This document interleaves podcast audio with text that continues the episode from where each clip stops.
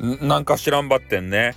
あの、めちゃめちゃ激川ガールのナナネルさんがね、え、ナナチャンネルかな？ナナ、ナナネルさんがね、謝罪会見場しよったね。うん。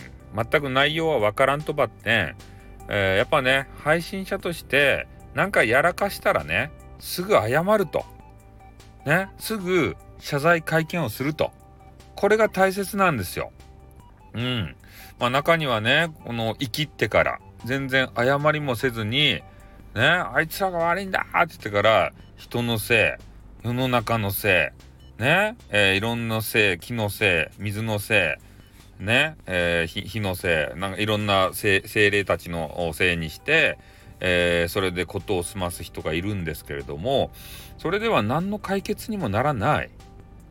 ね、まずは謝罪なんですよ。大和田常務がね、こう嫌がるじゃないですか、土下座を。まずは土下座ですって。で、土下座から始まるコミュニケーションですね。うんだから今回のナナネルさんが何したか知らん。でも、ね、いい判断やったと思う。うん。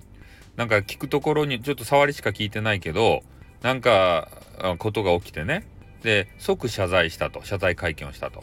これはもう好感が持てますね。うん。激化はガールやしさ、ね、好感も持つね。うん。もう、あの、これからもあずっと追っかけるね。俺はな、な、な、そうかじゃないよ。そういう意味じゃないけんね。うん。ということをちょっと感じました。じゃあ終わります。あってん、あってん、あ、あ、あってん、またな。